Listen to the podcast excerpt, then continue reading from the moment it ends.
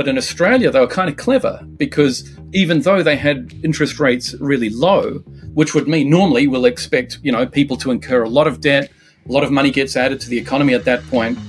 They put so many restrictions on the banks and on individuals being able to borrow that they can have low interest rates, they can stimulate the economy, but they can control inflation really, really well with the regulatory measures. And that, I think, is the clever thing that has set Australia up for, for success.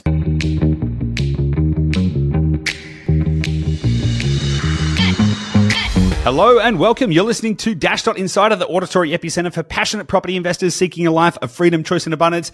And on today's episode, I was joined once again by Emil Pinder, and we talked about a wide number of things, but specifically related to the R B A's recent predictions of where they see the economy going, specifically that inflation will continue to decline, the economy will keep growing, unemployment will remain low, and wages and salaries will rise. We talked about monetary policy, we talked about economics, we talked about the property market, and we talked about how you, as an investor or a prospective or a desire or an ambitious investor, can actually make the use, make the best use of this information and get ahead in the market. So if you want to know how you can win in the property market today and over the next couple of years, this is going to be a great episode for you. Lots of really good content in there. I really love it because I love talking about economics and stuff, uh, and specifically how it relates to the real estate market. So for me, this was fun. And if you enjoy that kind of stuff too, you're going to enjoy it as well. And again, of course, if you like it, you probably know somebody else who'd like it. So make sure you share it with them, help to spread the word. Really appreciate if you do that. That's my only ask from you. And without any further ado, let's get stuck right into it. And I will see you on the inside. Welcome back to Dashdot Insider. Joining me once again is Emil Pinder. We had such a good time last time. We thought, man, let's do it again. Emil, welcome back. Thank you very much, Goose. Nice to see you again. What um, you wanted to, you, you got very excited the other day when the R B A announced that they were pausing rates. But it wasn't really the, the pausing of the rates that got your, your excitement. And I th- let's dig into that. That's right. They came out with four announcements as well, or four four predictions. And those predictions, I would say, broad brush, they paint a very, very rosy picture for property investors. Yeah, you know what is most interesting about that, right? So the, we'll talk about these four predictions, right?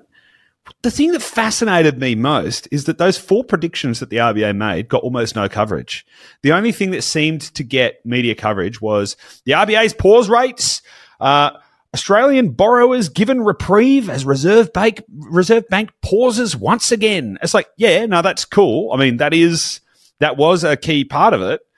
But I think the big story has been missed. And, and I'm really keen to dig into this because – and.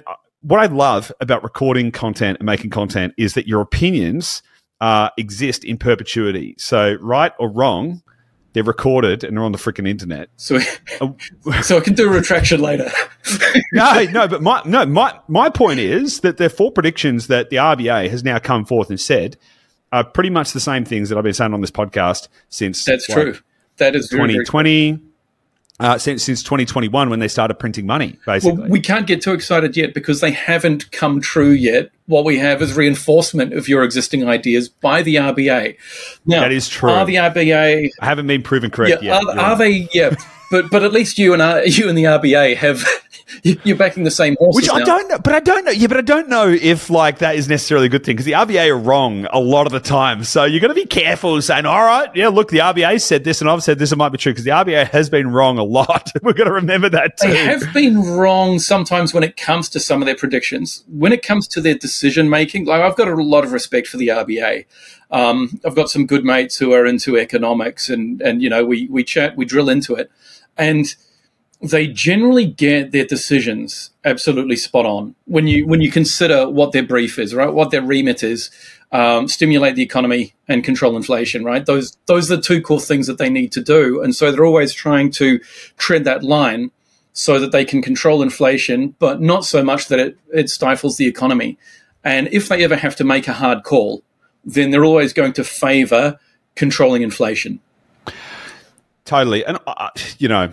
I think the problem with Australians, and I'm going to tr- some people trigger warning. The problem with Australians is that we've had it, we've had it too good, and so what tends to happen is decisions get made and things get a little our our situations change, and we instantly start kicking and kicking and screaming, and we either we say that you know it, the R B A is doing the wrong thing, and interest rates shouldn't go up, and they shouldn't have done this, and they shouldn't have done that, and and like. Maybe there's an element of truth and all of that kind of stuff, but all you need to do is take a little look around, take a look at some of the other countries and see how their central banks have managed their economies. Look at the U S, ugh. Look at China, ugh, not good. Like there's a lot of economies out there that are not in a good state because they haven't had the same uh, monetary policy and fiscal discipline that's been shown by Australia. Australia inherently has a lot of advantages that a lot of the other countries don't. Like we're an extremely resilient economy, economy, and we can dig into that because that's actually going to point to support some of the statements that have been made, which we'll get to those in a second. But I think like people get in these momentary feelings of like, this is all bad and the R B A is bad because these things are bad. It's like, well, ostensibly it's not. Just like zoom out a little bit. Well, I think it comes down to one's attitude towards debt as well. And basically, when you take out a loan somewhere, you're doing it so that you've got some money. But let's say that um, taking on debt like that is essentially saying, I am going to spend more than I earn, or I'm going to spend more than I have right now. And there is an agreement in place that I'm going to pay it back later, which means some point in the future, I need to earn more than I spend so that I can pay it back. And you can't reframe that? Yeah. I don't see it as t- spending more money than I have now. I see it as taking future earnings and bringing them forward. And th- it's a, interestingly just a slight nuance difference. It's like, well, I want to take my next five years or ten years worth of earnings and bring them forward to today so that I can then get a greater return on those earnings. Sure, sure, anyway, sure. Anyway, absolutely. Nuance. Now, what happens is, let's say that they aren't necessarily earnings. Let's say that it is equity growth that has happened somewhere. And the reason that that can happen is because Uh, more money gets added to the economy. So you can take out debt now, and then more money gets added to the economy, which means that your assets grow, and so they can they can effectively pay off the debt that's the, that you originally had. But what it means is, as that kind of cycle happens again and again and again over time, it, because of the way that people are sort of managing their debts, they're sort of kicking that can down the down the road.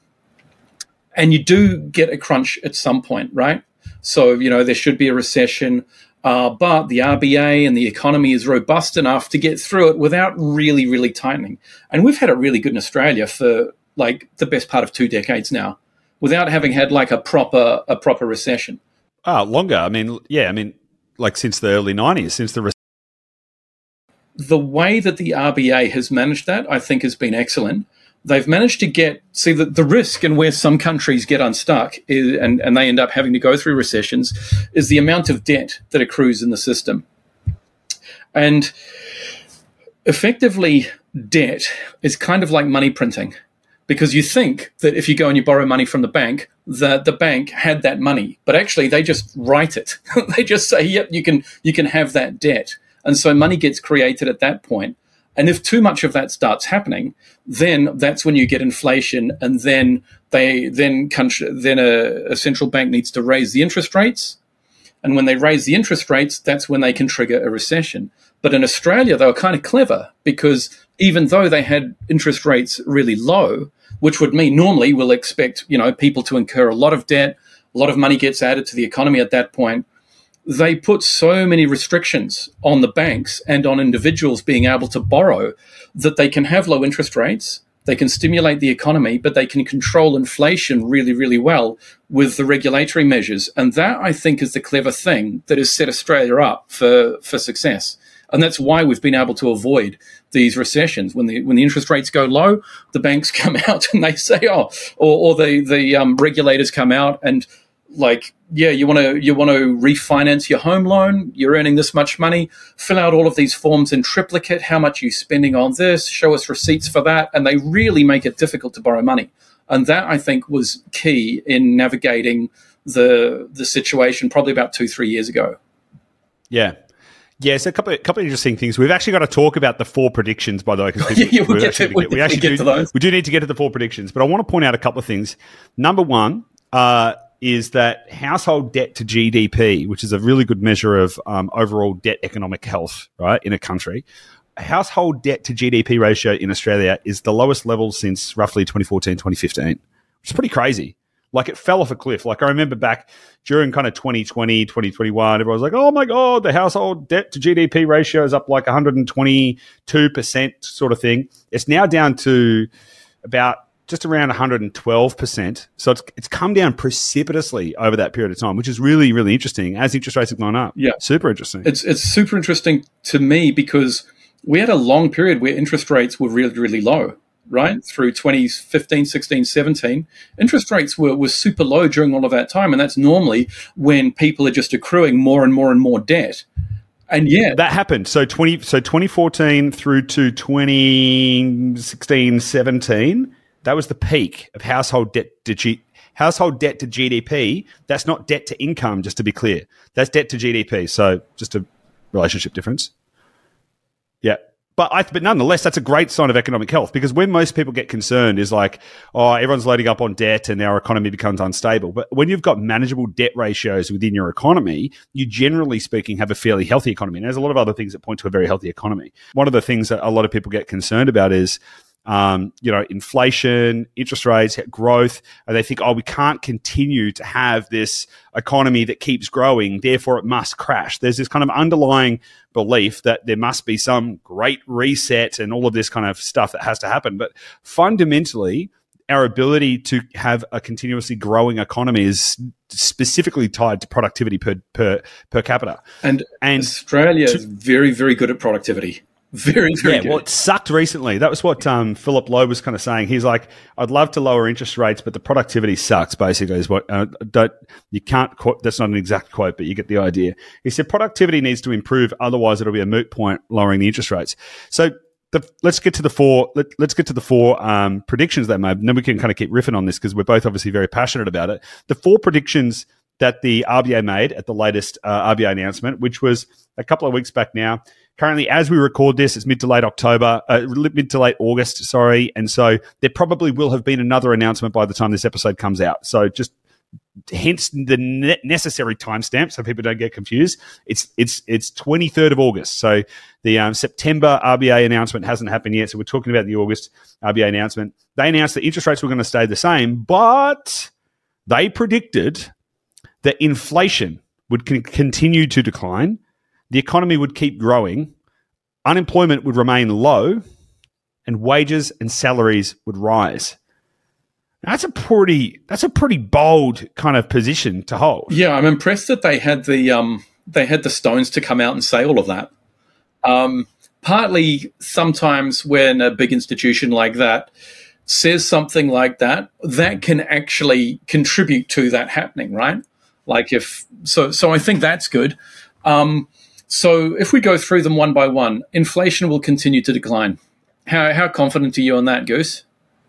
I'm very confident on that. Like I I think so. You, you and uh, God. So I encourage anyone to go back over this podcast over the last couple of years because we've talked about a lot of this stuff re- intently. You know, the way that I think about property is from an economic basis. Like that's how I think about the real estate market. You know, it's not like, hey, what's the best way to renovate your kitchen? I mean, sure, cool, but like realistically, what we're talking about is, how is money moving around in the economy, and how does that how does that specifically affect the asset class of real estate? Now, if you go back and you go, well, why did we have inflation? Because you've got to remember, like, we didn't really have inflation. The target inflation was two to three percent, and we never met our targets for, I can't remember now, like well over ten years. Like, it was it was ridiculous. Like, they almost couldn't get the bloody economy to inflate, and in, some inflation is a really good thing. You actually want some inflation. And so then when COVID hit and there was a, a f- flood of money into the economy, we had – now, there's many things that have caused inflation, but I think one of the key triggers was a supply-side constraint where everyone was trying to spend money, and, it, and we had supply constraints, that is shipping issues and all of that kind of stuff, which necessarily reduced the available supply of things for people to buy, which drove up the prices of things to, for people to buy, which meant that everything started to cost more, and that had a flow-on effect through. And so you have this cause – that is, pump a heap. This, the cause was pump a heap of money into the economy and break the supply chain yeah, system. Reduce the amount of the things that people can buy. Yeah, exactly. Like pump everyone full of money and then break the supply chain system so people can't actually buy stuff, everything gets more expensive. And then because th- because some things get more expensive, everything gets more expensive because it just, and it starts to have this, you know, you know, echo chamber effect, so to speak, where it starts to grow and grow and grow. But it's episodic and it's, and it's, you know, and it's not, it's not systemic. And we've started to resolve a lot of a lot of those considerations. Supply chains have eased up, things start to normalize, and so you know it, it, it's in the way that I've always said it is indigestion. Ah, so we've got a bit of indigestion. It's going to go up, and it's going to come down, and it's going to come normalize again. And that's been my point of view for some time. Right, I think you're one hundred percent right. One thing that I find really interesting is trying to work out where the money actually goes, like because not all prices across everything actually goes up at the same rate. And, and and so there is this idea of a personal inflation rate, depending on um, or, or a personal uh, consumer price index, if you like, of like what is your lifestyle? What do you want to get? If you already have a home, you're not interested in property investment, you only buy things that are very, very cheap to get, then your personal inflation rate might be very, very low. But if you are trying to get into assets um, and those assets are going up, then your personal inflation rate is quite high. And the, the whole art, I think, of getting wealthy is being able to identify how inflation is non-uniformly distributed across different assets. So if a whole lot of money gets pumped into the economy, right, because the government prints or the banks are writing more loans, where does all of that money go? It's not like every single thing that anybody can buy goes up by two percent or three percent. Some things go up by a lot more, like property, and some things hardly move. And the things that hardly move are sometimes difficult to identify, and they're often relating to supply issues, right? Like normally, like onions, for example, they've generally, apparently, I haven't researched this myself, so the comment section will tell us, they, they, they, things that are very, very cheap and very, very plentiful tend not to move around too much in price. Things that are rare or things that are the asset class of choice, which are like property is considered like an asset and it's a real store of wealth. And so if there's a whole lot more wealth getting added to the economy and people are storing that wealth in proper, uh, sorry, if there's a whole lot of, uh, a whole lot more money being added to the economy and people are, they, they need to store that money somewhere.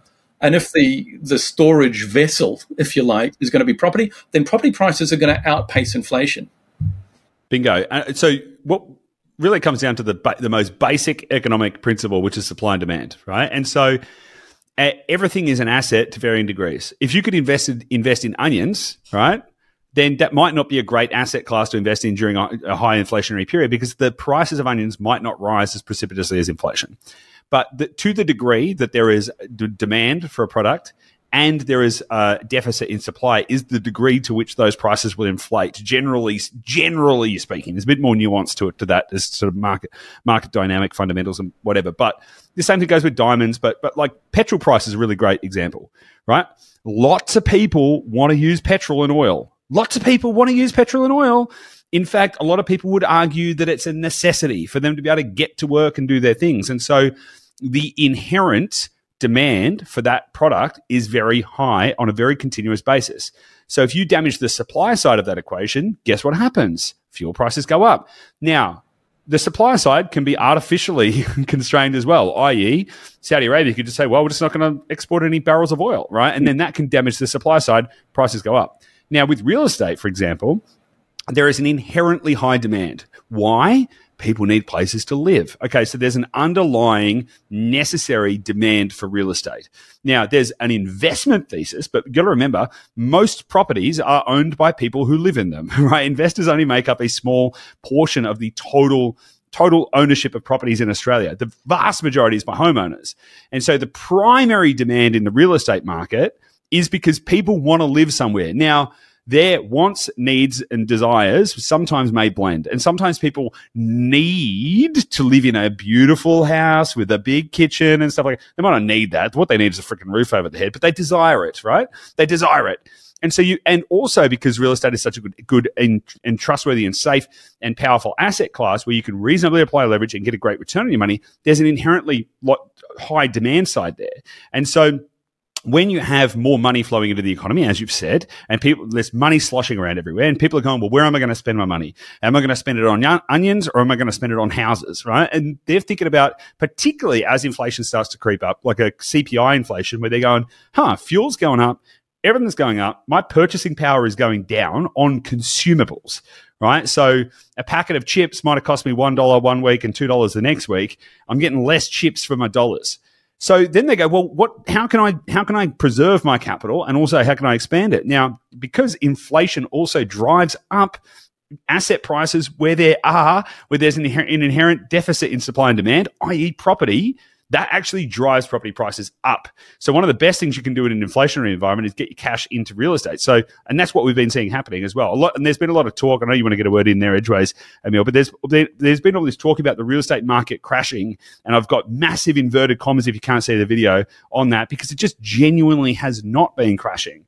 You know, what you've seen is some markets have been going down, but with freaking every one of our clients over the last, since interest rates have gone up, it's had double-digit growth. So, like, you know, go work that out. It's it's very difficult for the Australian property market to crash. Like, I've just as a thought experiment, I've tried to think, how could I make how could I make the Australian property market crash? It's incredibly difficult to do, because we have, uh, like in the States, the property market can crash because they have non-recourse loans. You have a property that you buy for six hundred thousand dollars and you have a mortgage of six hundred thousand dollars on that property, right? So your L V R is up at, up at one hundred percent. And then the market goes backwards by, say, five percent or something like that. So now it's only worth five hundred seventy thousand dollars. You can, you can just rock up to the bank and say, there are the keys. You don't, you, you're, you're not liable for that extra thirty grand. Whereas in Australia, you are. And in Australia, the the way the banks treat mortgages is, is so much more robust. You don't get those those crazy L V Rs without there being, you know, a lot of a lot of confidence the bank has around your ability to pay that back over time. And if you can't, they can go they can go you, they can bankrupt you, they can um, and then and then they're chasing you for the cash for the next seven years or whatever it is. So that's that really props up the property market. Now, I'd be interested, like, there aren't that many property investors in Australia compared to how many owner-occupiers there are. But if we were to take the average suburb in Australia, what uh, what percentage of the dwellings there are rented at the moment? Oh, I don't have that exactly, but, but I'll give us a kind of like a general heuristic, right? Probably, if you like, map that across the board, and somebody is going to shoot me down because they'll know the actual number to this, and I'm just making this up. But um, I'd estimate somewhere around the sort of thirty percent mark. So that means thirty percent of the property there in Australia. Now, let's say it's not thirty, it might be anywhere between twenty and forty. That's still a massive chunk of the market that is being held as a store of wealth, essentially, and a store of wealth that's going to grow. So when we end up with more money being added to the economy, and there are two basic ways that more money, well, there are three really. Uh, there's the uh, there's quantitative easing, which pops up now and then when the government really needs it, when there's a big crisis, COVID, et cetera. There's banks writing loans. Whenever the banks are writing loans, that's pumping more money into the economy because they don't actually need to have the money. That's not how banking works. Like, you know, when you're little and you think, oh, yeah, I'm going to I'm going to go and get a loan from the bank. And so you go along and, you know, can I, can I borrow five grand for my car or whatever? And you think that the bank has five grand, but they don't have five grand. They just write it on a, they just, well, they used to write it on a bit of paper. Now they just, you know, some guy out the back just updates the spreadsheet. And isn't it funny? It's a sequence of promissory notes, right? It's, it's a, it's, it's a sequence of promises, right? So you go to the bank and you say, I'm going to promise to pay you. And they say, okay, well, we prom, we'll give you something that says we promise that we'll, if needs be, provide you with X amount of dollars. That thing, you then go to someone else and say, you know, like, and it's just this sequence of promises where no cash exists. No freaking money exists. It's like, it's not money. It is kind of like a weird Ponzi scheme, right? Because they're, they're just creating the money out of thin air. So money gets added to the economy that way. And the other way is through uh, trade, right? If we have a trade surplus, then that means that there's, there's, there's more, more cash in Australia. So the money get, enters the economy and everyone's looking around going, right, well, where do I want to store this? And property has just been the place. It's it's incentivized from a tax perspective. Um, and so it just is the asset class of choice in New Zealand and Australia. And that's why a disproportionate amount of the money that gets printed ends up in property. And so that's what really props up the market. Now, in order to try to crash the Aussie property market, you have to be thinking, right, well, how do I get all of these people in Australia, all of these property investors, to decide at the same time that it's not really working for them anymore and that they want to put all of their wealth somewhere else instead? Here's the thing, like, so, like it would have to be a fundamentally bigger shift than that. Let's just say spontaneously every property investor in Australia said we're all going to sell all at the same time, right? Let's just say hypothetically that could happen. What do, what, what do we actually think would happen in that scenario? Well, there's a very, very pent-up demand of wannabe homeowners, right? And there aren't enough properties for people to buy. So what would probably happen in that scenario is there probably would be some kind of mass market price decline. If if all property investors um, bought, sold all of their properties all at the same time, put them all in the market, there'd be a supply side, um, over, you know, be an oversupply, which would drive down prices. And but then homeowners would buy, buy, start getting in there, and it'd be feverish for homeowners. Ah, oh, now's my time to get in the market, and it'd bang it straight back up again. We don't have an, a, a deficit of demand. And, and how could you even create that situation in Australia where every property investor wants to sell? Like, I can think of two situations. One is if we discover an asteroid is coming to Earth and it's going to end all of us, and so they want their cash out to go and spend it before boom. Uh, and two is World War Three. Now, if either of those two things happen, you've got bigger problems than, oh, yeah, I need to sell my house. Yeah, yeah, one hundred percent agree with you. one hundred percent agree with you. And just on the um, trade surplus thing, because that's a really interesting thing about that you pointed out there, is like one of the key indicators of economic growth is like, are we selling more shit that we're in, than we're importing? Like, are we, as a country, are we making more money than we're spending? That's the easiest way to think about it. Like, do we have do we have more income than expenses? And Australia has been in a monthly trade surplus since January twenty eighteen. That's a pretty long run of monthly trade surplus. It is. It is. That's what I meant when, before when I said Australia's productive. Because, well, you know, dep- depends how you measure productivity. If you're measuring it against inflation rates, or uh, if you're measuring it against interest rates, then we're we're pretty so-so. But if you measure it against what we're what we're actually spending, it could just be that we're we're cleverer and that we spend a lot less than what we produce. Yeah, G- G D P wise, pretty good, but I think like uh, individual productivity per, per productivity per capita, we've been lacking a little bit, and that's been showing up in some of the um, uh, business conditions, and it's been affecting some of the things like wage growth and stuff like that as well. So I think that's where there's an opportunity for the economy to be improved, and you know, quite frankly, I think it's a good thing. You know, I, I think that um, it would be great for us to see a higher level of productivity uh, in our, you know, workforce broadly, because I think that that is good for the economy, and I think that that actually leads to greater opportunities, which is actually one of the things, one of the reasons I'm I'm quite bullish on A I. I, I think yes, I think a lot of people are going to lose their jobs, but just in the same way that tractors stole jobs, you know, in A I can do that too, but create new opportunities. So I think that A I is actually one of the things that's going to unlock the next level of product productivity growth, which will lead to our ability to expand uh, our economy and our G D P, which leads to more wealth creation for everyone involved. It does. That's uh, so we're covering the second point that the R B A said, right? The economy will keep growing. Uh, now, unemployment will remain low. Now, here we do have the disruptor that you just mentioned of A I. How is that going to affect employment in Australia? I know few companies that have that have really been hit hard by A I replace, replacing a lot of the services that they were providing, right? Particularly around writing. Um, a lot of companies that had a lot of V As uh, have been able to downsize the V A component and things like that. Now, that's kind of lucky because usually V As aren't based in Australia. So it's kind of helping companies in Australia. But the more and more, like, Australia is pretty services-based. And the more service-based economies might take a little bit of a sting there. So with the unemployment will remain low, I, if you'd asked me six months ago, I'd have been, yeah, yeah, obviously. Now with A I, it's... I don't know, you look around Sydney, you look at a whole lot of tall buildings in there and a whole lot of people wearing white collars, and what are they doing all day that machine learning and A I is not going to be able to take over in two or three years? Yeah. I mean, I, my personal, I think like that level of adoption uh, is going to take longer. Like I think, I think, I think that the capability for technology to be able to replace a white collar worker may exist now, but for, for the, uptake for for that level of change management to happen within organizations, it's going to take a really long period of time. Like, organizations don't change very quickly. I mean, we tried to we tried to put a, a new company-wide technology system into into Dashdot, and it took twelve months, and we got nowhere, and we gave up because we were just like, it's too hard. So like sig sig significant technology-based change management in larger organizations is really, really difficult. Smaller businesses have the ability to be more nimble, and we'll be able to increase. That'll actually help them to increase their productivity per capita far better than a large organization. So a small business is going to be able to go, oh, so let's say we've got one or two or three or five or ten people in the team. Rather than in order, rather than doubling the team size in order to double the business, maybe we can double the business and only increase the team size by twenty-five percent because we can use smarter tools.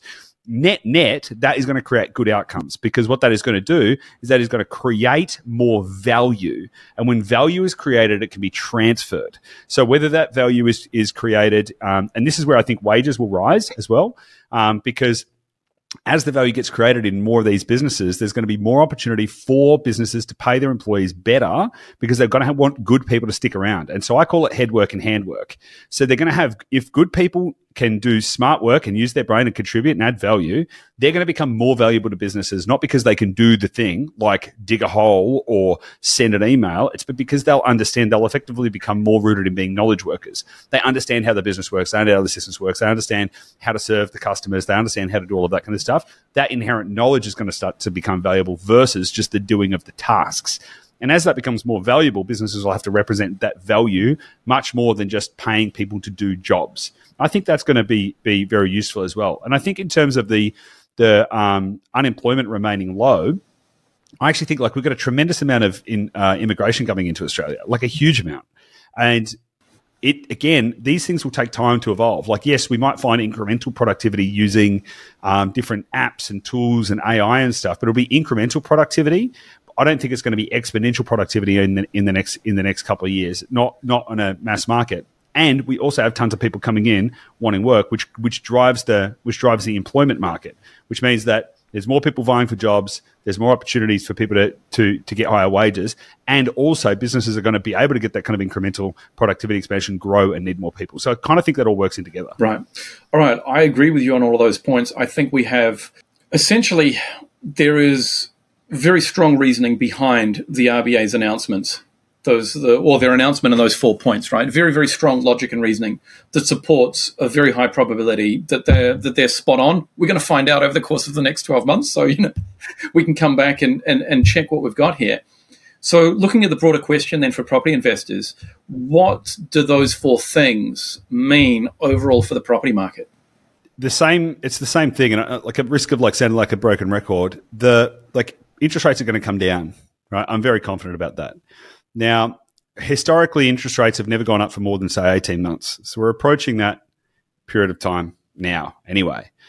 So when that starts to happen, um, interest rates, as inflation starts to decline, interest rates are likely to decline, which means access to credit, which is far more important than interest rates, access to credit is going to become easier, which means more people can participate in the real estate market, which means demand for real estate is going to go up because more people are going to want to buy. But that is just going to exacerbate the issue of demand out, outstripping supply. There are more people who want to buy property already, so that is going to drive property prices up more significantly. And then when you combine that with um, low unemployment and rising wages, that's going to mean that people are able People are going to be more confident and more able to spend more money. So then that actually exacerbates that even more. And so it, once you combine that with things like um, with things like uh, immigration and you know all of these other kind of factors, you suddenly have a recipe for very significant property market growth. Now, I just want to put a clarifier on that. That doesn't mean that every property market in Australia is going to boom. Right? It never has, and it never will. Even during COVID, yes, that was the, the that was when we had the highest percentage of property markets across the uh, well, not COVID, during twenty twenty-one more specifically. Um, the but that was when we when we had the highest percentage of property markets that went up. But they didn't all go up. We didn't have one hundred percent of property of property markets going up. There is no Australian property market. There are many markets, right? And so understanding that we have a recipe right now, a concoction that is going to lead to explosive growth is the first thing. The next thing you would need to ask yourself is, where is that growth most likely to happen? Because some markets are always going, or there is always some markets going up, there are always some markets going down, and there are always some markets that are flatlining. And so the thing you need to understand is there is always a good time to buy somewhere, but inversely, there's always there's, there's always a bad time to buy somewhere. So you really need to just understand that, okay, there is there's a Molotov cocktail coming for the property market. What you need to do is work out what markets are most likely to explode off the back of that, so that you can position position yourself for success. Yep, one hundred percent. And that leads us into sort of what we do at Dashdot a little bit. Yeah, it does. Do you want to tell us a little bit about that? well, I mean, well, I mean, well, okay. I'm, I've been working. Do you, do you want me to do a, a bit of a, um, a little bit of? Well, yeah. I mean, I think a lot of people understand what we do, but I think, like, you know, fun, let, let me kind of expand on it a little bit more, because there's, there's a, there might be a bit of a misconception about about Dashdot, right? Um, Dashdot is not a property buying service. A lot of people think, oh, buyer's agents, go buy me a house for fun. Like, yeah, I mean, that's a we do that bit. Right? But fundamentally, there's actually a far broader question that we've we've sought to solve for individuals, you know, and this serves our broader mission, and that is to help is to help people find the right property in the right place at the right time. The unique thing about that statement is that no two people are the same, which necessarily means that the right property in the right place at the right time for me might not be the right property in the right place at the right time for you. But that also doesn't mean that it's random. So we'll just find, you know, so you've got to then overlay that with this idea that there are some markets which are the prime time to invest in and other markets which are not. And the nuance between those those markets can be really, really small. In fact, one of our uh, team members, Nick, uh, I was talking to him the other day about his property purchases. He's, pro- he's purchased a few properties through Dashdot and they've all gone exceptionally well, like just phenomenally well, except for one when he decided he was going to go against some of Dashdot's rules and buy in a suburb that was just next to some of the suburbs we were buying in. And he was like, "No, no, no, this is good." And he had his own thesis, and yeah, which was con- which was, like, contrary close enough. to the yeah, close enough. Yeah, he's like, "No, nah, dude, I want to buy it now." Yeah, yeah, yeah, yeah, yeah. And he openly said, he goes, you know, he, he threw away the Dashdot rule book, even though he helps clients do the thing, but he just got his own ego got in the way. He did the thing that we. And how? And he, I spoke to him two days ago about this, and he said, "Man, it's been a dog. It's performed. It's performed just like any average Joe would buy a property and it perform. It hasn't done anything, and I've done everything I can think to try and get that thing to make money, and it's basically just it's a dead fish. So I'm just going to get rid of it." Now that that was the same general location, adjacent suburb, slightly different area, and it was a nice area too. He thought nice area, nice, you know. And so you sort of got to like break through all this kind of stuff. So. The, it all starts with developing a plan, because unless you've got a plan, how do you know you're going to succeed? Because a great property for Nick might not be a great property for me, right? And so ha- working out how to get from where you are now to where you want to be is not just a, a, a case of I'm going to go buy ten houses in ten years. It could be five properties in five years, or it could be you start with the two hundred thousand dollars property and end with the one million dollars property, or it could be you start with a one million dollars property and end with twenty two hundred thousand dollars properties. And so understanding what that journey looks like is really, really critical. So the way that we approach that is to first build a plan. So you start with building a portfolio growth plan, then you execute the plan, and then you keep updating the plan because you have like a, a forecast versus actual, and then you just keep mapping that and off you go. Fundamentally, understanding how to take people through that journey is the secret sauce. That's the thing that we help do. Now, we've developed technology to identify the right property in the right place at the right time, and then we've developed technology to build a personalized plan based on the individual's circumstances and needs. That's that's how we provide a holistic approach to kind of solving this macro problem and helping people to escape the status quo. So based on what the R B A has said, the logic that you can put behind it, and it's stuff that you've been saying for ages now. I don't know how many podcasts it's sort of popped up on, dozens, where, where you've been talking about these exact predictions. We can be very, like, we can be extremely con, uh, confident, very, very confident that there's a lot of heat that's going to go into the property market pretty soon. That heat is not going to be uniformly distributed across every property. In fact, it's going to be all over the place. It's going to be like, like when you microwave a lasagna. And it's like, you know, you pull it out and it's like, you know, okay, that part's still got, you know, that's that part's still frozen. This part nearly took the roof of my mouth off. That part's kind of warm. That part's kind of cold. It's just like that, right? That's what the property market's going to look like. But we know that overall, it's a lot hotter than it was before it went into the microwave, right? So what what I find extraordinary is the depth that the technology goes into. Like, I was talking to Julian, Uh, who's the um, who's my main tech contact, and gee, is that guy smart. And he was going through how many variables, like five hundred variables, and then it's, it's whittled down to sixty that are significant, and thirty of those are actually custom data sets that Dashdot creates from existing stuff out there, and running it through the algorithm so that you can pinpoint with laser precision which locations are going to be ideal. So it's like being able to look at the lasagna without needing to put your fork in and just being able to say, yeah, I know that part's super hot, I know that part's still going to be frozen. And, and that is massively valuable. So we know that the property market's going to go through the roof overall. We know the specific locations, or the technology can can show us, right? And it's it's a robust algorithm, right? It's the, the idea of those is to make it as absolutely objective as possible, right? Because uh, an algorithm like that doesn't doesn't pay commissions, it doesn't pay fees, it just spits out data. And then take that data that tells us which locations have the highest levels of confidence that they are the ones that are going to go that are going to go through the roof, and then identifying the right properties within those locations for an individual uh, investor.